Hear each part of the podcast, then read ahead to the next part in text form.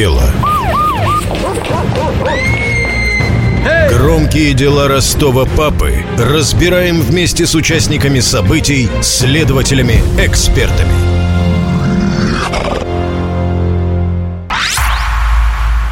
Сегодня гостем нашей студии является Нино Гамлетовна Калюжина, старший помощник прокурора Советского района Ростова-на-Дону. Человек, который поддерживает гособвинения в суде Советского района. И говорим сегодня о таком распространенном виде преступления, как телефонное мошенничество. В суде Советского района э, недавно один за другим были вынесены два приговора телефонным мошенникам. Они действовали по схеме старой, испытанной этими мошенниками. Звонили пожилым людям, представлялись или родственниками, или сотрудниками правоохранительных органов и просили передать деньги там, за то, что выручить родственника из какой-то там страшной ситуации. Из материалов уголовного дела. Согласно условиям работы, подсудимому необходимо было направиться по адресу, который присылал работодатель, и забрать денежные средства. В обязательном порядке требовалось одевать маски и перчатки. Так, некий оператор-организатор подыскивал людей, в основном пожилых мужчин и женщин, у которых есть дети или внуки, а также имеется стационарный телефон. После чего звонил этим пожилым людям, представлялся сыном, внуком, другом семьи и сообщал, что тот, то есть якобы этот сын, внук, друг, попал в дорожно-транспортное происшествие происшествия, сбив человека, и что для урегулирования данного вопроса, а именно не привлечения к уголовной ответственности и лечения пострадавшего лица, необходима определенная денежная сумма, за которой приедет и заберет знакомый, близкий друг звонящего.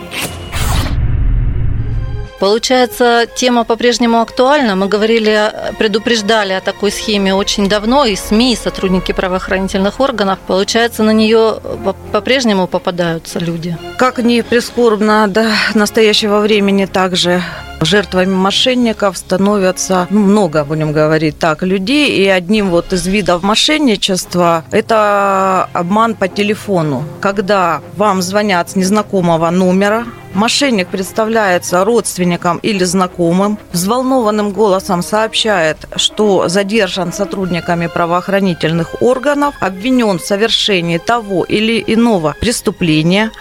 Это может быть как дорожно-транспортное происшествие, как и сбыт наркотиков. Далее в разговор вступает якобы сотрудник правоохранительных органов и уверенным тоном сообщает о том, что может решить эту так называемую проблему за определенное количество денежных средств. Растерянная жертва, э, которой не дают опомниться, выплачивает данную денежную сумму. Значит, вот в нашем суде два таких приговора сейчас были вынесены. Э, речь идет о каких-то психологических приемах да, этих преступников. Почему на их удочку так быстро попадаются? Срабатывает психологический фактор? Ну, вы знаете, давайте мы поговорим вот именно про наши, да, угу. два уголовных дела. Значит, э, жертвами наших преступников – уже осужденных, становились люди э, такого, будем говорить, преклонного возраста. То есть года рождения у них вот 38, 36, 1937 год. По одному уголовному делу самой, будем говорить, э, молодой потерпевшей была женщина 1962 года рождения преступники позвонили ей, назвались, э, что сын попал в дорожно-транспортное происшествие. Она, зная что у нее нет сына. В квартире находятся ее зять и муж. Стала разговаривать с ними. Они сообщили в правоохранительные органы. Когда пришел наш фигурант по делу,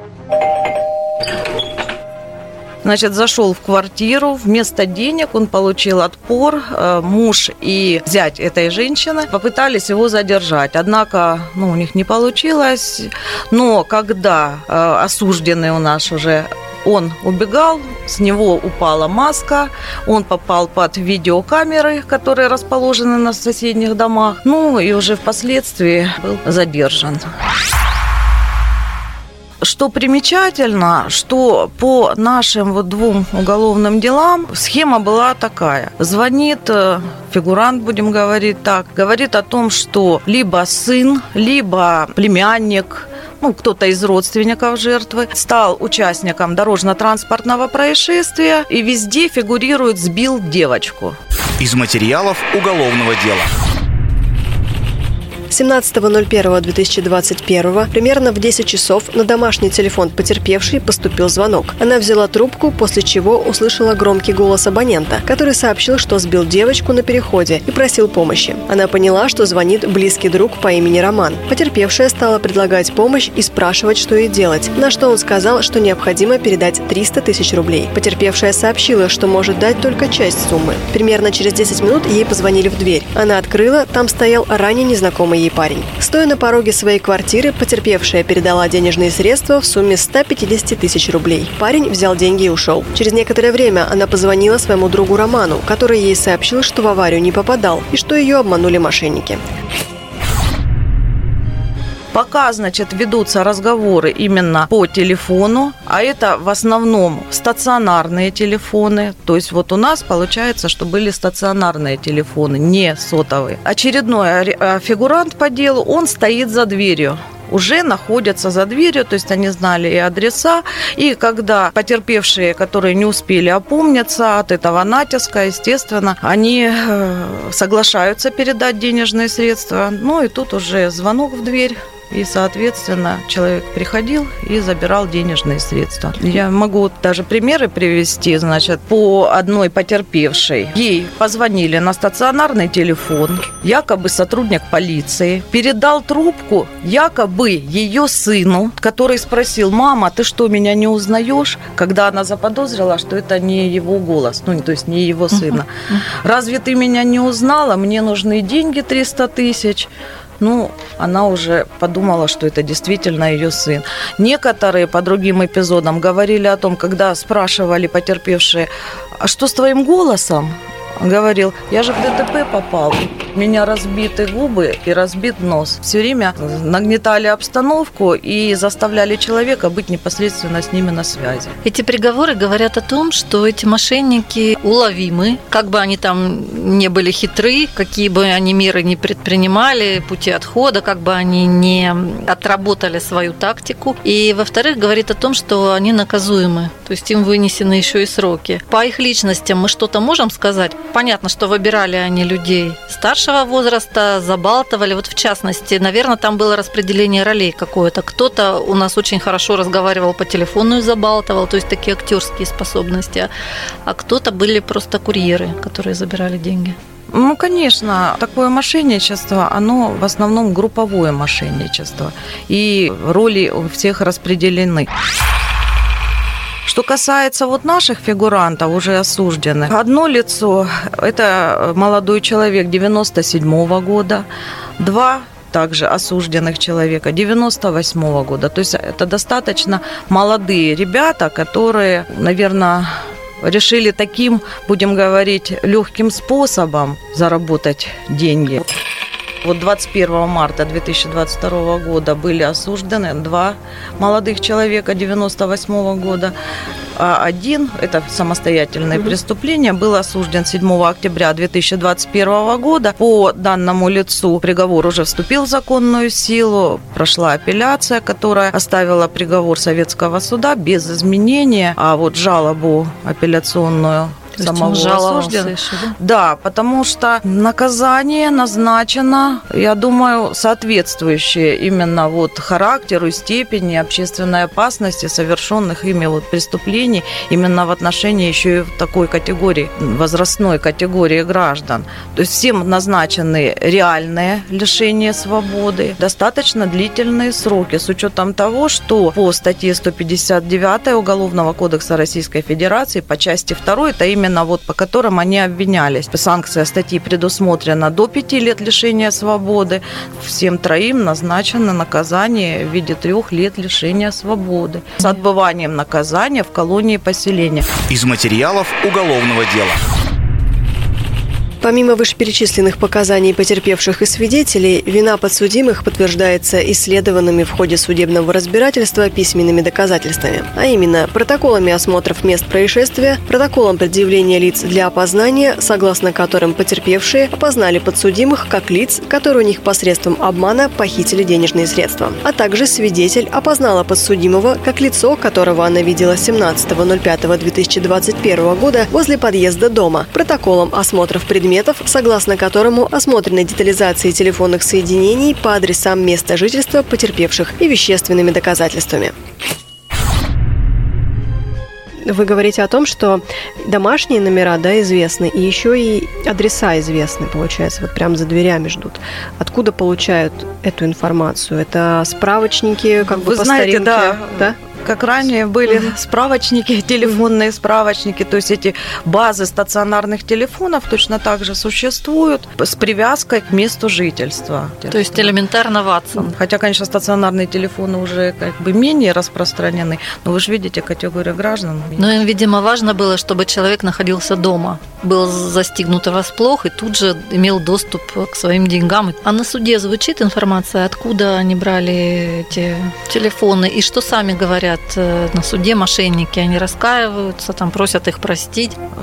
Вы знаете, вот э, данные уголовные дела, о которых мы говорим, они рассмотрены в особом порядке судебного производства.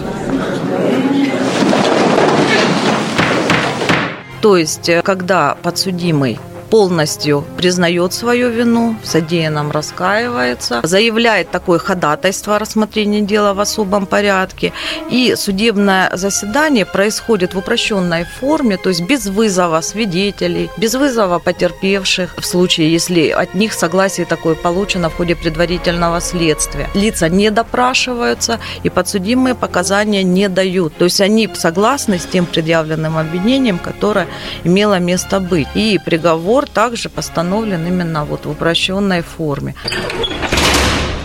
Как люди, пострадавшие, да, реагируют, когда вскрывается обман? Как и было по нашим потерпевшим, по нашим делам, после передачи денежных средств, и когда уже будем говорить, фигурант по делу, скрылся с ними, вот тогда уже потерпевшие начинали звонить своим родственникам, рассказывать, спрашивать, ну, как говорится, бить в колокола. Естественно, уже после этого вызывали сотрудники полиции, писали заявления. Каждый раз мы говорим день, деньги, денежные средства. Вот о каких суммах обычно идет речь у мошенников? Сколько сейчас требуют мошенники? Ну вот я могу сказать по нашим потерпевшим, которые по телефонному мошенничеству были. У одной потерпевшей завладели 30 тысяч рублей, у другой 9 тысяч рублей. Одна женщина отдала 221 тысячу рублей. Еще одна потерпевшая передала 100 тысяч рублей, хотя требовали 300 тысяч. Я как раз хотела есть спросить, а если просят, например, 300 тысяч, а ну нет, это же пожилые люди, да и не пожилые, ну нет у меня 300 тысяч рублей. Тогда говорят, ну ладно. Соглашались, Давай да, на- есть. да, соглашались Давайте. на те денежные средства, которые имели. Ну, здесь даже еще, конечно, можно говорить о том, что стресс большой, когда ты слышишь, что твой род- родственник, твой родной человек еще и может быть фигурантом какого-либо уголовного дела. Я думаю, даже это, наверное, больший стресс. Раз тема актуальна, давайте посоветуем, как не попасться все-таки на удочку таких мошенников. Ну вот первое и самое главное правило – это прервать разговор и перезвонить тому, о ком идет речь. Если телефон э, у родственника отключен, Постарайтесь тогда позвонить друзьям, может быть, коллегам, либо кому-то из родственников, чтобы прояснить такую ситуацию. Если вам звонит на телефон, на любой сотовый, либо же э, стационарный, незнакомый человек и говорит, что необходимо привести, перевести или передать какую-либо денежную сумму, имейте в виду, это звонит мошенник. Если вы получили звонок от якобы близкого родственника или знакомого с информацией о том, что он попал в неприятную ситуацию, в результате которой ему грозит либо возбуждение уголовного дела, или он, данный человек, просит передать взятку должностному лицу или сотруднику правоохранительных органов, всегда нужно задать вопрос, если вам кажется, что это кто-то из ваших действительно близких звонит. Как я выгляжу? Или вот когда мы там вчера встречались. То есть вывести именно, просить ту информацию, которую можете знать только вы двое. Но мы же все знаем, что вот э, само требование взятки должностным лицом это уголовно наказуемое. То есть такие требования, они неправомерны. А еще хотелось бы сказать, чтобы наше молодое поколение не оставляло без внимания вот своих таком возрасте, в преклонном возрасте э, своих родственников, близких, может быть, даже и соседей, чтобы чувствовали внимание, чтобы они не забывали голоса, вот именно и по телефону, берегли себя и своих близких. Над выпуском подкаста работали журналисты Татьяна Лысенко и Владимир Добрицкий, звукорежиссер Лев Хантимиров и редактор Мария Гринь. Специально для «Комсомольской правды» Ростов.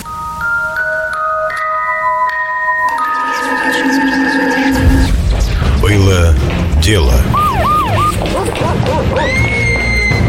Громкие дела Ростова папы разбираем вместе с участниками событий, следователями, экспертами –